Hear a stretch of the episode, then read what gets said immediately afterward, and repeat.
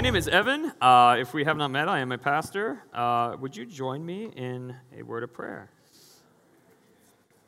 Heavenly Father, we thank you for this afternoon. We thank you for the scripture that is before us. We thank you for the Bible, which you have, you have given us through centuries and centuries that have been passed down. We thank you for those who have literally died to give this word to us so that we may live. We pray that we will continue to live by your word, and we pray that we will be transformed not only by what we read today, but what we read in our daily walk with you. We ask this in Jesus' name. Amen. So I was at Stater Brothers when I ran into a racist, and um, I know it's how did I know that he was a racist?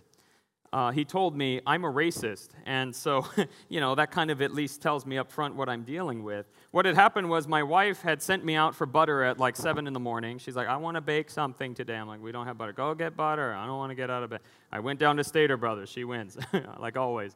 And I'm standing there, and the biggest dilemma so far is okay, salted or unsalted.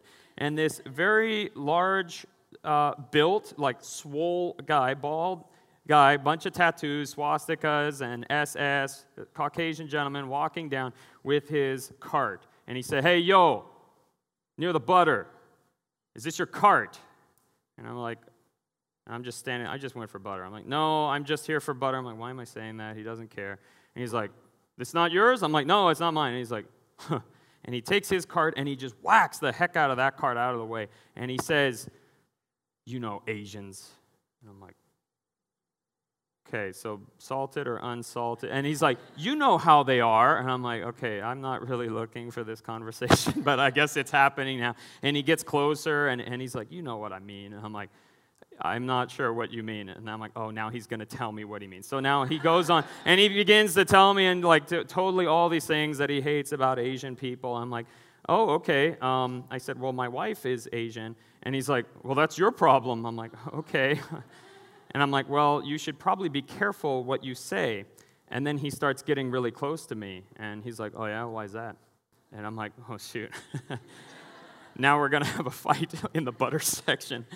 And I'm going to wreck this guy. And so I'm like, well, you know, you're kind of in the middle of Little Saigon, and so you know, I'm just thinking maybe you should be careful what you say. And he said, I don't care, I'm a racist. Look, I'm a Nazi. And he pulls down all of his tattoos, he pulls down his collar to reveal all this stuff. I'm like, oh, okay. He's like, yeah, I hate. And he goes on to tell me about all the other races he hates, which is pretty much all of them. And I'm like, okay. I said, that's very interesting. Why are you this way? I'm just curious, how did you get that way? It was an authentic question. I'm not like trying to be, you know, how did you become, how did you get to this mindset? And he starts telling me his story. And he go, I'm just standing there, the butter's like melting. I should put this back. And, and, and he's like, Well, I was in the military and I was in the Middle East and I learned to hate all the Arab people. I'm like, Oh, okay. And he's like, Yeah. And then I, I got into some trouble and I went to prison. And in prison, they separate us by race. And I learned to hate all of the other races. I'm like, Oh, I see, that's interesting. He's like, Yeah, that's why I'm angry. That's why I hate them. I'm like, Okay, how do you feel about Jesus Christ? I don't know, it was just something random to say. I'm like, Well, we're already here. We're already being crazy in the middle of the butter section. I'm just going to evangelize just because I don't know what else to do. I'm just like, so I'm like, what, So what do you think about Jesus? And he says this Oh, I'm a Christian. Yeah, exactly. I'm like, I could not compute. oh my God. I'm sorry, what? And he's like, I'm a born again Christian. I believe in Jesus Christ as my Savior. I, I, I believe in the Bible. I'm like, oh, really? I said, okay, so let me ask you, how do you reconcile thoughts like that you find in the Bible, things that were said and commanded?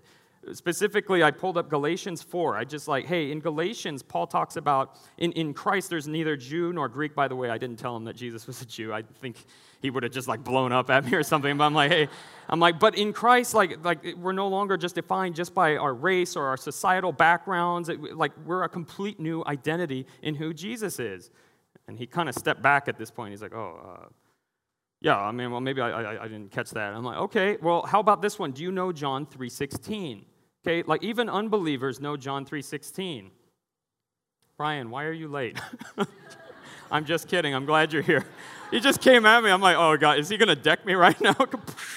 okay, everybody knows John 3.16. Like, even unbelievers know John 3.16. I'm like, what's John 3.16? He's like, well, for God so loved the world that... He... I'm like, okay, just stop. Stop right there. For God so what? And he's like, love the world. I'm like, the world, the whole world, everything. Right now I'm being crazy and Stater Brothers. I'm like, God loves the whole world, everybody in the world. Would you agree? He's like, well, yeah, yeah, I mean, yeah, I, I believe that. I'm like, you believe that? So you believe that God loves everybody, every race, everybody in the whole world, and died for them. And so, how do you reconcile a God that's that loving with what you believe right now? And he, he at, at this point, he was starting to back up now. And he was like, whoa, man. And he actually put his hand behind his neck, he was rubbing his head, and he's like, well, I mean, that's that's, that's in, you know, in heaven. That's later. I'm like, no, that starts right now. Jesus came to actually relaunch humanity. And, and, and, and, and I just started like preaching at him. I'm like, so I'm like, man, this is awesome. Like now I'm like, I'm like yeah, you know, I'm pretty, yeah, it's here. I don't know. And he said, well, I guess I just never thought about it, okay? That's fair. He actually ended by shaking my hand. He's like, he's like so what are you? I'm, I'm a I'm a pastor, you know. i was well, oh, yeah. yeah, you like that one? Uh, I got you there. All right. All right, I still have all my teeth. He didn't knock me out or anything. Praise God. But I think that that's the state of many Christians today. We may not all struggle with like racism or like we're angrily bashing carts at Stater Brothers or tattooing Nazi symbols on us. But I think to some degree, the church has lost a lot of its, its ability to read it's not that we've lost our vision, and it's not that we don't understand we're illiterate, but that we are not actually engaging in the Bible in the way that we are becoming transformed to be more like Christ. See, this guy knew some of the scripture. He, he was like, okay, some of it I know. He had the information. He had the affirmation of some sort of feelings. He, he knew he's like, well, Jesus is my Lord. I know that good things will happen after this life. He had some affirmation, he had some information, but he had no transformation. And that's what happens to even Christians when we stray from Scripture, when we walk away, when we think that we know things and we just say, you know what, I, I think I'm good. I went to church, or, you know, I heard a devotion, or somebody on Air One said something, and I feel good, and now I have information, but you don't actually see anything change in your life. You don't actually see anything change in your life. It is imperative that for a Christian, we have the Word of God in us and constantly flowing. We cannot be fooled or we just become just like the Stater Brothers Nazi. This last week, I, uh, had, I had a job uh, doing some sound work I do production sound, as, as some of you know. And they asked, hey, are you okay if we bring you in on a surgery? Can you do a, uh, like, you know, just record? We want to record a certain procedure. And I'm like, oh, I'm not great with blood, but okay, I'm just doing sounds. So every time they were doing something like, we're going to do this now, I just turn away and hear, like, I'm like, oh. I started feeling a little nauseous. I'm like, man, what if I fall over and faint with all this stuff? Anyway, it was fun. But what was really cool about it was watching the surgeons and their procedures and, and just how they think. And one of the things that the, the, the, lead surgeon did was go over to the board and he's like, okay, let me get baseline. I need to get baselines from everybody. And so, and so everybody's calling out blood pressure is this, and what they're trying to establish is what is the norm for this patient right? What is normal? Because if your blood pressure is down, well, they actually already had a blood pressure like that, right? So it made sense. I was just excited because he was at a whiteboard, and I love whiteboards. I'm like, man, that's so cool. There's so many lines on it. And anyway, but for the Christian, the baseline is having Jesus in our heart. But the way that we would indicate that is Scripture. How well are we in our Scripture? How do we know our Scripture? For thousands of years, the Hebrew uh, people were the carriers, the transmitters of God's word, and they wouldn't actually even do it through, through physical writing. They would do it orally, just through tradition, and they would just remember the passages and be able to recall a whole book. Now, here, who here could I just, like, by a show of hands, who here, and don't, you don't have to raise your hand if you're embarrassed, I just, you know, I'm just curious, who here can memorize the whole Bible? Okay, maybe you're just being shy. Okay, uh, how about the half of the Bible? All right, well, how about like just a book from the Bible? How about like a, like a few verses? Are we good with, yeah? All right, all right, we're good with that. Okay, we're good with that. You may think, oh, no, that's impossible. It is not. The ancient Hebrews who had carried God's promises did it all orally. And, and is that still possible? It is. I had recently, not recently, maybe four or five years ago, visited a mosque I went for, uh, when I was in seminary, we were checking out different religions, just sitting in and like, okay, well, let's see what, you know, just curious, intercultural, you know. And afterwards, I had met with a Muslim gentleman and his young son, who's about 13. And he said, my, my son here has just completed memorizing half of, of the Quran. He memorized it all, and in Arabic. And I was just blown away. Like, yeah, he can recall anything. Boom, boom, boom, boom. Now, as a nation, our numbers are very down when it comes to Christians knowing their Bible in America. And that's very scary because it can make us very spiritually lethargic. And when we're not engaged in Scripture and we don't allow Scripture to engage with us, we're not going to see any transformation. We say that we're Christians maybe by name, we're just kind of waiting, like, oh, one day we'll be in glory, and I'm, I'm looking forward to that but we're not really willing to constantly sacrifice the time that it takes to sit down and pray and think deeply about the scriptures that we have before us. So today we're going to look at a passage in Matthew. We're actually going to look at the transfiguration. We're going to look at the transfiguration of Jesus and some of the responses of his disciples. A little bit of lead up to this. Matthew 16. Now, Matthew 16 and 17 kind of go together. It's hard. I, I, we believe that the scriptures are inspired, but the numbers that are next to some of them, not necessarily. We added those a couple centuries later, just so like we have an address, right? It's like, hey, there's a party at my house after. You'd be like, okay, where's that, right? You'd need an address. Well, we decided as a church thousands of years ago, let's add some numbers. Unfortunately, this one kind of breaks kind of hard because if I were to start with Matthew 17, you'd hear me say, after six days. You're like, well, that's kind of a weird way to start a conversation, right? So we'd need to go back a little bit, and what you'd find, I'll just summarize Matthew 16, was Jesus's great, uh, uh, Peter's great confession. What is the great confession? Anybody know what, what he confesses? That Jesus, you are the Messiah, you are the, the Savior, you are the, the Christ. And Jesus says, Bingo, what's his name? Oh, you got it. That's not what he said, but paraphrase. He's like, You got it. I'm the Messiah. And then he goes on to say, And I'm going to suffer many things. And I have to take on sin, and I have to go to the cross, and I have to die, but I'll be resurrected. And Peter goes, No, no, no, no, no, no, no. That's not, that's not, no, that's not good. We don't want any of that. And then Jesus says, Okay, get behind me, Satan. So it's like one minute, it's like, Yeah, bingo, you got it. Nope, get behind me. It's, oh my gosh. And then Jesus goes on to say, But hey, I want to encourage you because you've heard that yes, there is sacrifice, yes, there is blood, yes, there is sin, there is all this messiness about the human condition that I'm about to go and take care of right now.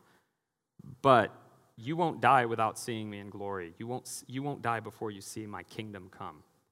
And so the oh, cliffhanger, chapter 17. Here we go. Matthew 17, verses 1 through 13. After six days, Jesus took him uh, took with him Peter, James, and John, the brother of James, and led them to a high mountain by themselves. There he was transfigured before them. In other words, he like metamorphosis, like transformed before them. His face shone like the sun, and his clothes became as white as the light. Just then, there appeared before them Moses and Elijah talking with Jesus. Peter said to, to Jesus, Lord, it is good for us to be here. If you wish, I'll put up three shelters one for you, one for Moses, one for Elijah. While he was still speaking, a bright cloud covered them, and a voice from the cloud said, This is my son, whom I love. With him I am well pleased. Listen to him. When the disciples heard this, they fell face down to the ground, terrified. But Jesus came and touched them. Get up, he said. Don't be afraid. When they looked up, they saw no one except Jesus. As they were coming down the mountain, Jesus instructed them Don't tell anyone what you have seen until the Son of Man has been raised from the dead. The disciples asked him, Why then do the teachers say, of the law say that Elijah must come first? Jesus replied, To be sure, Elijah, Elijah comes and will restore all things. But I tell you, Elijah has already come, and they did not recognize him. But they have done to him everything they wished. In the same way, the Son of Man is going to suffer at their hands. The disciples understood what he was, that he was talking to them about John the Baptist. So, what just happened? Jesus, after talking to them and kind of in a, you know, kind of a discouraging note, it's like, look, I gotta die, but hey, on an encouraging note, you, you will see the Son of Man come into my kingdom.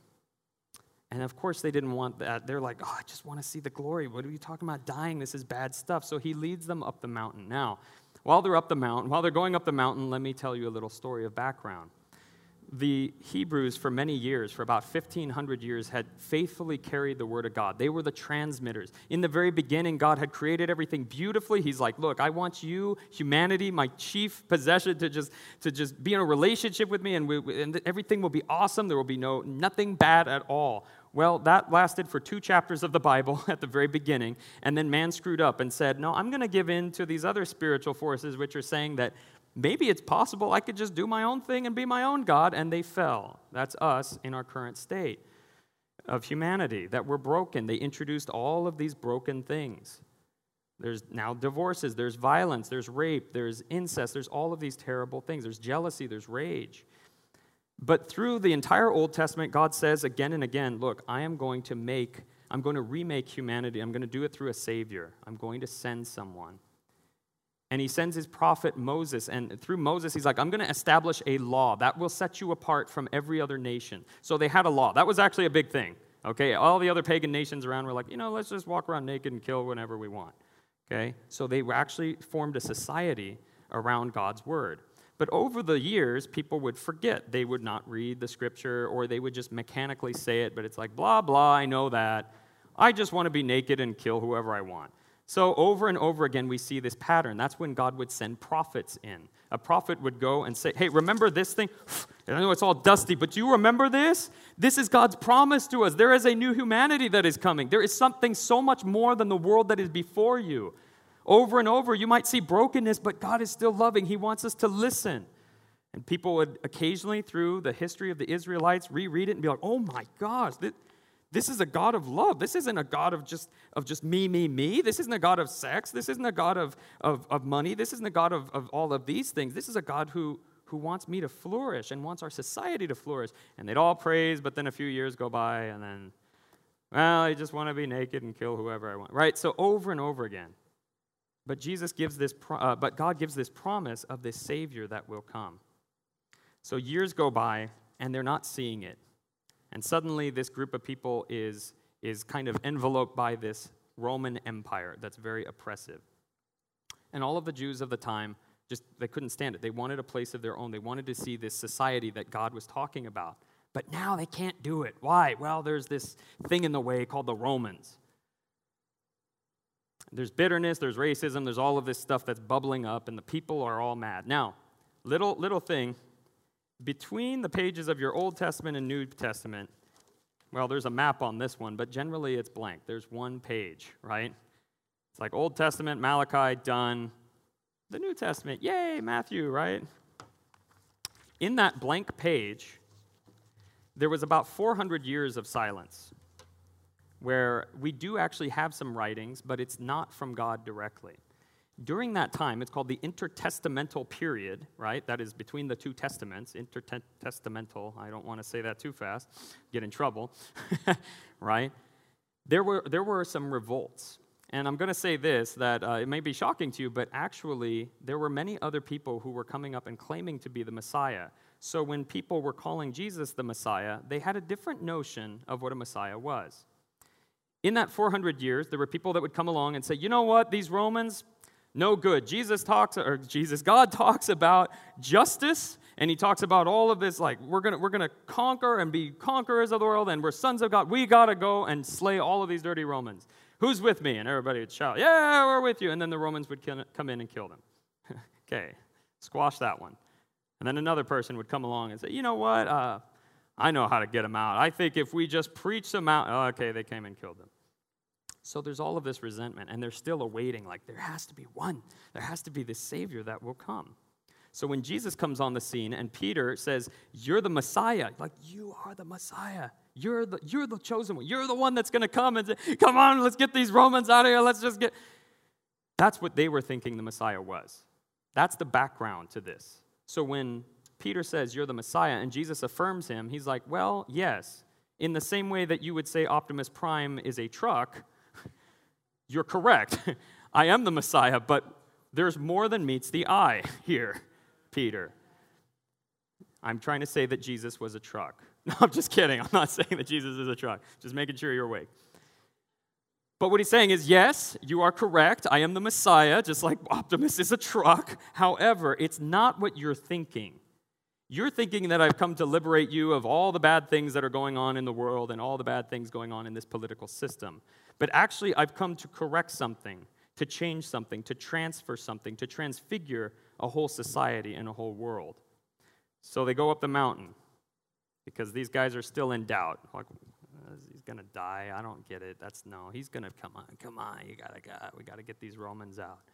And just for a moment we see a glimpse of heaven peel back and they have this vision. They see, they experience Jesus for really who he is in all of his glory. We're told in John 1 that that the word of God became flesh. That is literally that the word that was spoken from the very beginning became flesh, and that was Jesus. And it's almost like, hey, this is really who I am. I am really God. I'm really divine. It's not just I have really bright clothes, right? I don't have flashlights coming out of my face. This is really who I am. This is glory.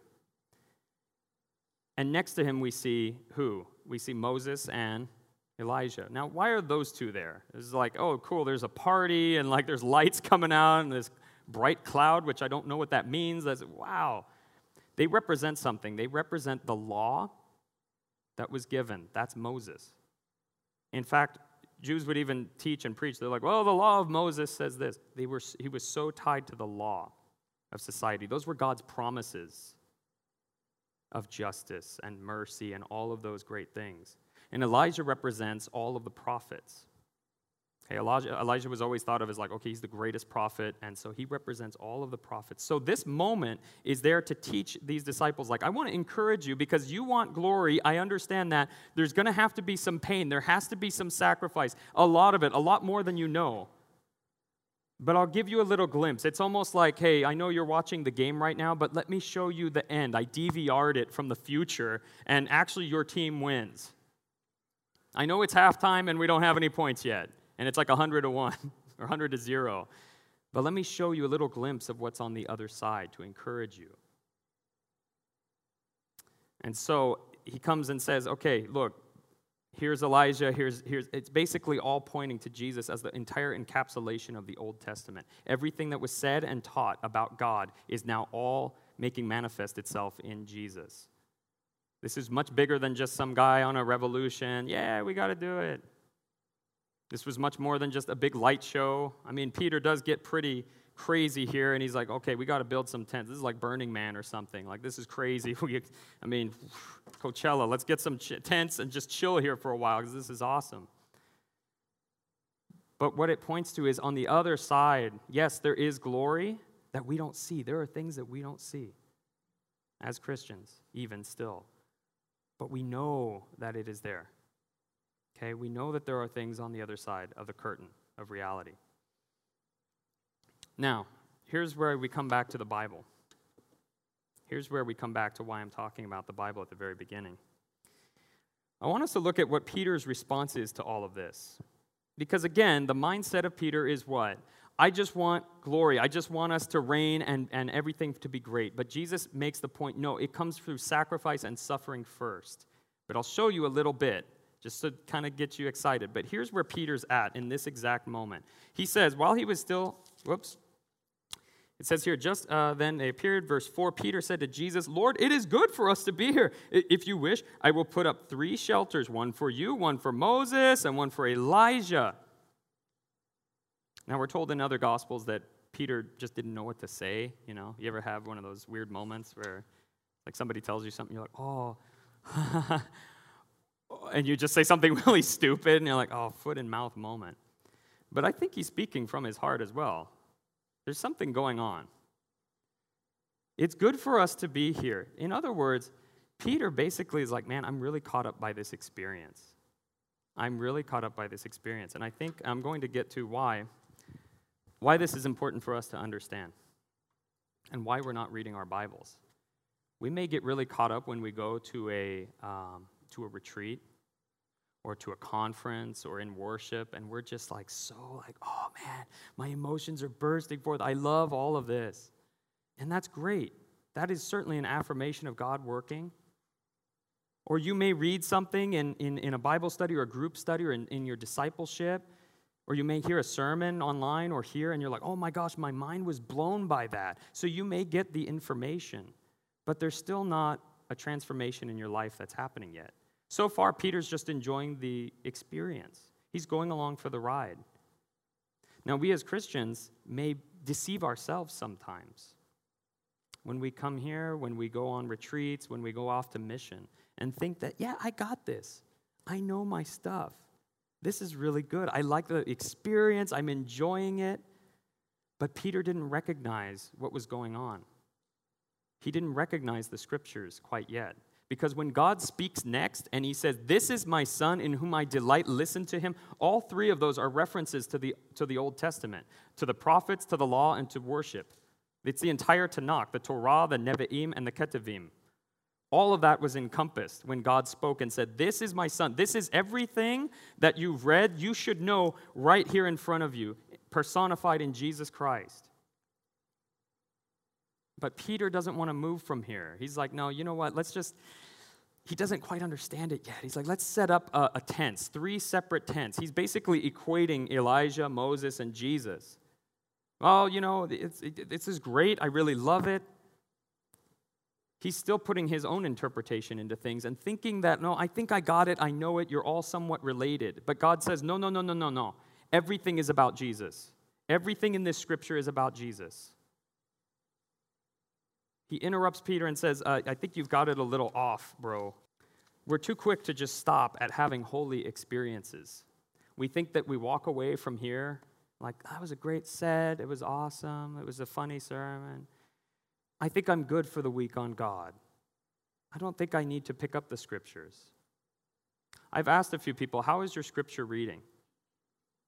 And some people here have responded like, "Oh, you know, I get to it like maybe once a week, and you know, I kind of think about it." Or, "Yeah, you know, whenever there's, you know, I don't know, it's it's there, or I hear it on the radio, or whatever."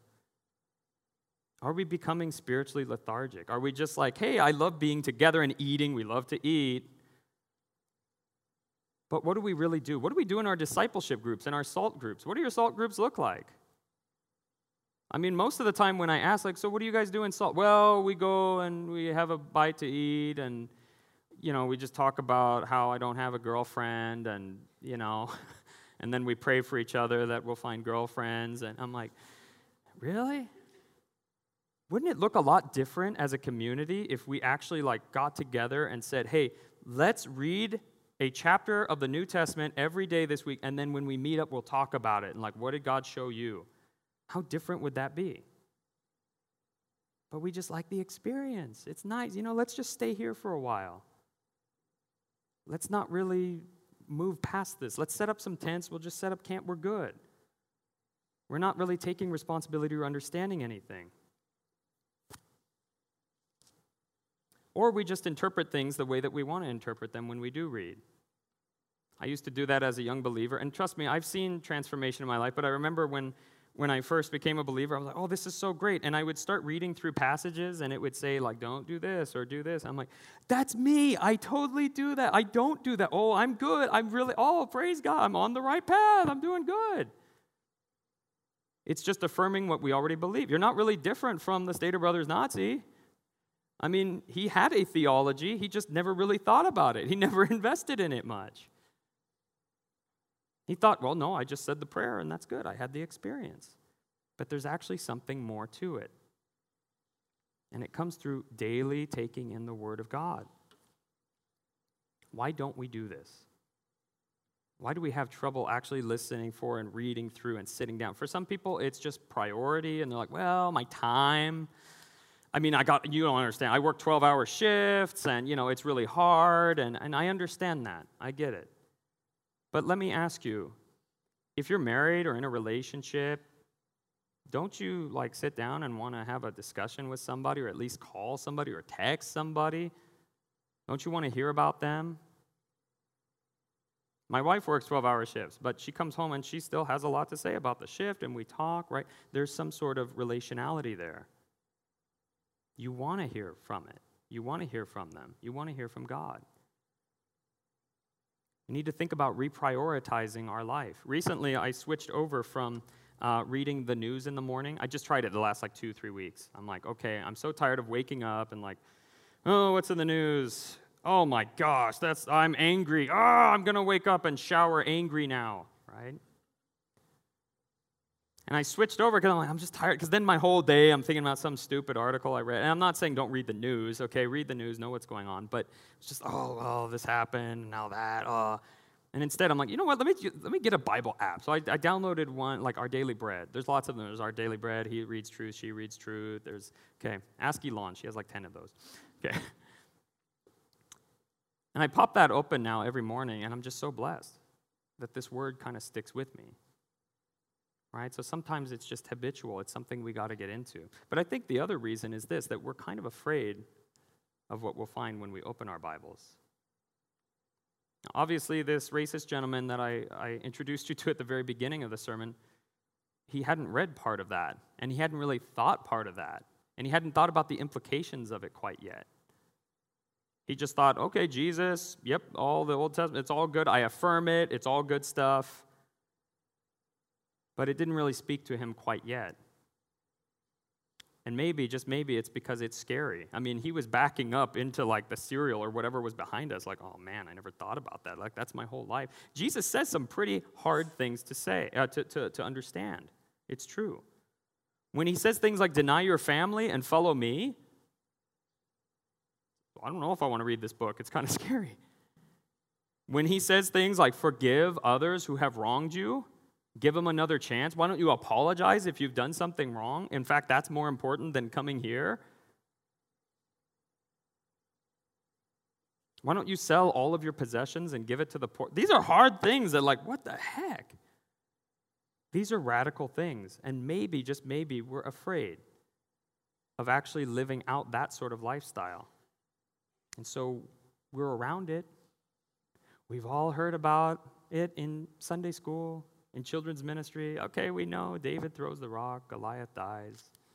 I actually get really in detail with my son because he's like, yeah, the rock killed him. I'm like, well, technically, the sword slayed him by slitting his throat. Anyway, I get really good. I'm like, well, it's there. I mean, I'm just saying. But we've all heard it, and we think that we know it much better than we do. Peter didn't recognize any of this, he didn't recognize what was going on. That, oh my gosh, this actually is the way. Why? Because if it was true and he affirmed that, that Jesus must suffer and die, well, what does that mean for his followers? Same thing. That as Christians, we're also called to suffer and go through trials, to go through hard times. That could be really scary. Most of us, I think, just like, I just want the happy verses to pop up to give me encouragement to get through my day, like a cup of coffee or something.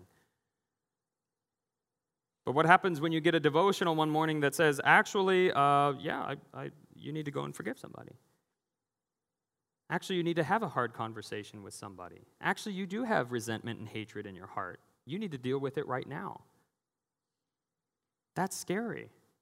We want the glory. See, I want the glory. I want like the end to come where we're like, okay, great. Now, just like the, the, the, the grocery store races, he's like, well, all that will happen in heaven and we'll all sing kumbaya together.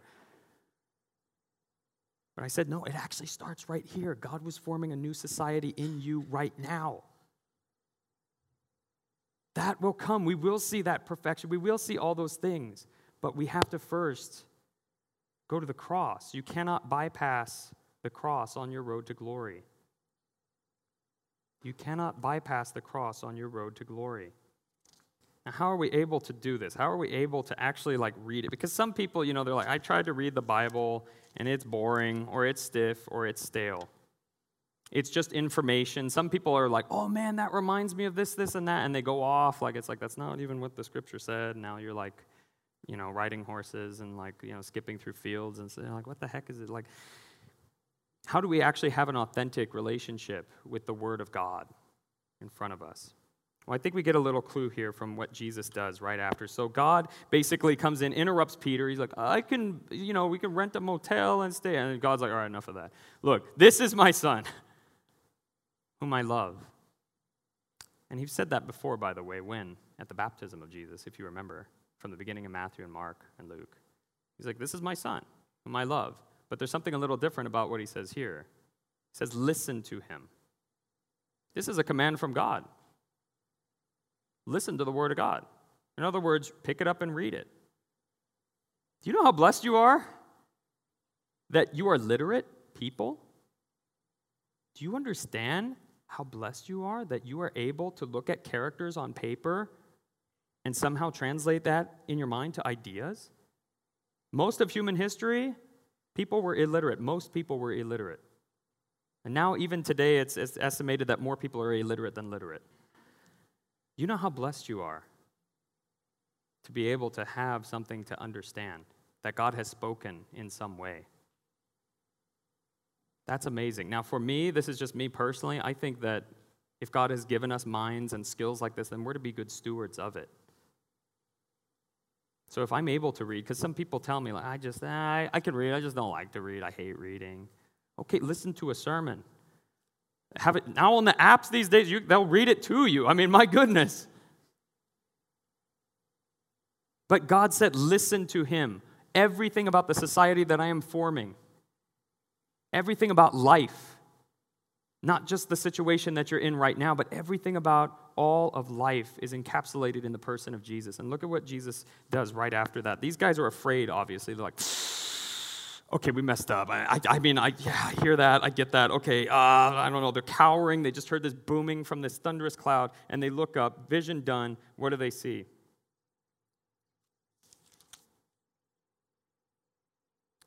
Jesus came up, but Jesus came up and touched them. Get up, he said. Don't be afraid. When they looked up, they saw no one except Jesus.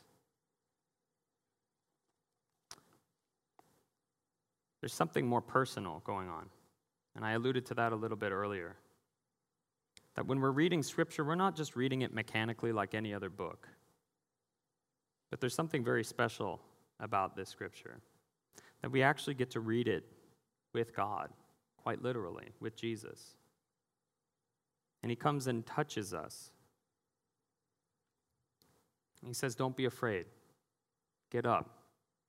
Kind of like, let's go, let's move forward. I know this is a hard word to understand. This may be, this may be tricky, this may be complicated in your life situation right now, but I'm with you. I see you.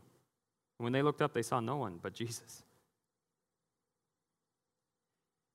With the Christian, we have the benefit of not just hearing a book of rules and saying, okay, I'll carry this out and hopefully I did it right at the end of my life but we have the benefit of somebody actually walking with us, somebody who encapsulates all of it, somebody who has actually gone through and done it himself. And that's God in the flesh through the person of Jesus. So when he says, okay, there is glory on the other side, but I want you to follow some really hard sayings. Follow after me. I'll be the first one to be crucified. We're not going to uplift the Roman government and like throw it, upheave it, and all of that. The only person that's going to die here is me. And I ask my followers to do the same. And I'll show you the way and I will teach you. Listen to my words. Jesus says, If you love me, you'll obey my commandments. So we actually have somebody to come alongside of us, to come into us, to speak to us on an individual basis and as a community. That's what's different. I've heard many different, uh, I've heard atheists do debates and everything. Like, oh, I've read the Bible many times. I'm like, okay. And the, I don't really believe it. I mean, I should look at all of these different things. It's like, okay, well, do you have a relationship with Jesus? Well, no. What do you mean? No, I can't have a relationship. Okay. Then, of course, you don't understand. Of course, you don't see it. There's no transformation happening, it's just information.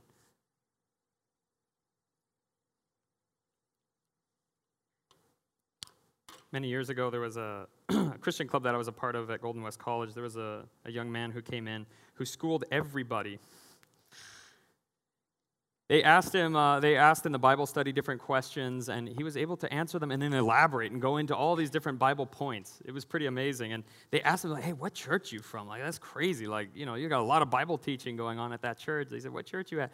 And he said, oh, I don't, I don't have a church right now. I don't really go to church. And, and, he's, and they're like, which, you know, theologically is, you know, kind of wrong. And, and they're like, but how do you know so much scripture? Like, we grew up in the children's ministry and in the youth, and we still don't even really know the Bible like you know. So, how do you know all this scripture? You know what his answer was? I read it. Mic drop. schooled everybody just by reading it and gathering that wisdom. But you could tell he had that personal connection and relationship with Christ, and he was able to live that out in his life. And then look at the final thing that happens when you do this, when you actually sit down and pray. That is why actually I pray around the time that we read the scripture, okay, because I want us to understand that we don't just read it in isolation. Like even if you're like hearing a devotion or something on your way to work and maybe you just want to, you know, get some of the word of God, like I just need it in my life, still pray even as you're going in. God, help, me. you know, what are some things? Can you speak to me through your word? I want to listen to you. I need you. I can't do this on my own today, and I know that you've given me this for a reason. Show me, reveal it to me.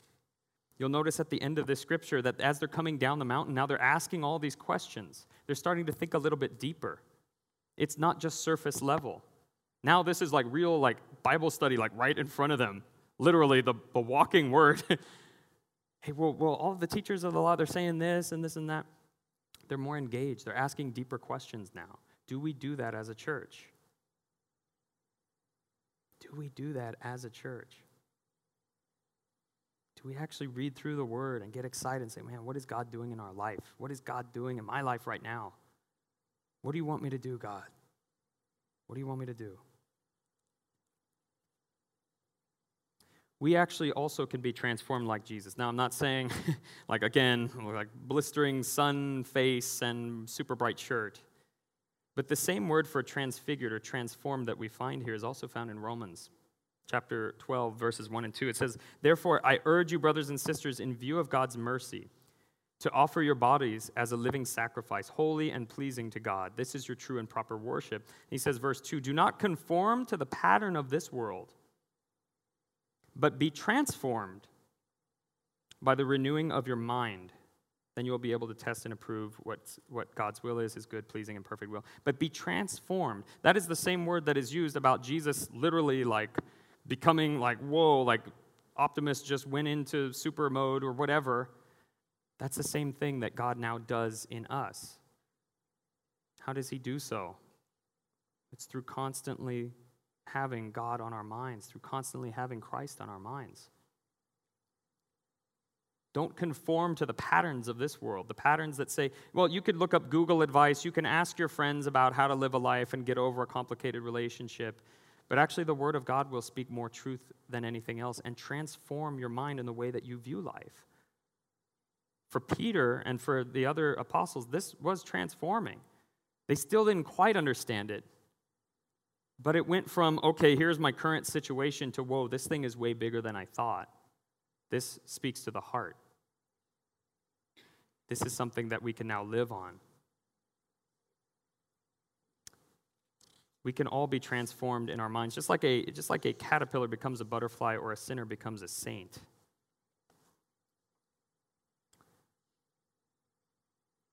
But it's important for us to realize that Jesus encapsulated the word, fulfilled it when he died on the cross and when he returned to say that I'm now going to be in you, I'm going to go with you, I'm with you always till the end of the age. Now he is able to help transform and, and bring about this new society that God had from the very beginning.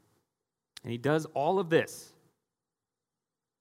through Chris singing up here? Well, a little bit, maybe.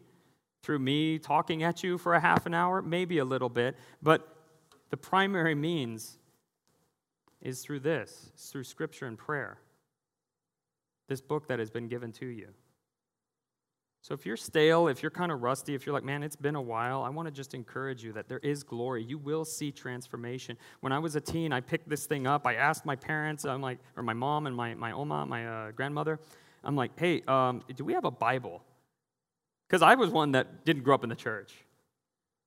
And I just, I'm like, okay, I'm hearing Christians like with this book, this thing, this something was said by God. I said, Do we have one of those Bibles? And they're like, We do. And so I got it out, cracked open Genesis. I didn't know how to say it, I didn't grow up in the church. Skipped past most of this stuff, but when I got to Matthew, I'm like, there's a New Testament. I like new things more, you know? And when I met Jesus, I'm like, man, this guy's a troll. I love this guy. Yeah, he's awesome. And slowly I began seeing changes. As I got to Paul's letters, it's like, put all of this away from you, all of this nastiness. God has something much more, like so much more for your life than you think. I got rid of all of my pornography. I started getting rid. I, I cleaned up the way I talk. Cause I'm like, yeah, you know what? That is nasty when I say these things. And I'm, why am I saying these things? What do you say about? Oh my gosh, I'm angry. Bitterness. Like, why do I have bitterness, God? And and it's that interaction between the text and prayer that brought about what we call sanctification, being more like Jesus. Because literally, you're letting more of the Word into you, more of Jesus into you, and it is circulating around. It does have a transforming property. Yes, there are lots of affirmations of your, of your faith and lots of emotions. Yes, it's a lot of information. But it's when you're interacting directly with God as you sit down to read the scripture that you will see transformation in your life. Here's how I'd like to end this. I'd like us to just, to just close our eyes and just listen. I'm going to read through Psalm, uh, just part of Psalm 119. It's a very long psalm. But I'm only going to read about six or seven verses. This was something written by a, an ancient Israelite, a psalmist, who had loved God's word, and this was a whole anthem to the word of God. So just listen. How can a young person stay on the path of purity? By living according to your word. I seek you with all my heart. Do not let me stray from your commands. I have hidden your word in my heart that I might not sin against you. Praise be to you, Lord. Teach me your decrees. With my lips, I recount all the laws that come from your mouth. I rejoice in the following of your statutes as one rejoices in great riches. I meditate on your precepts. I consider your ways. I delight in your decrees. I will not neglect your word.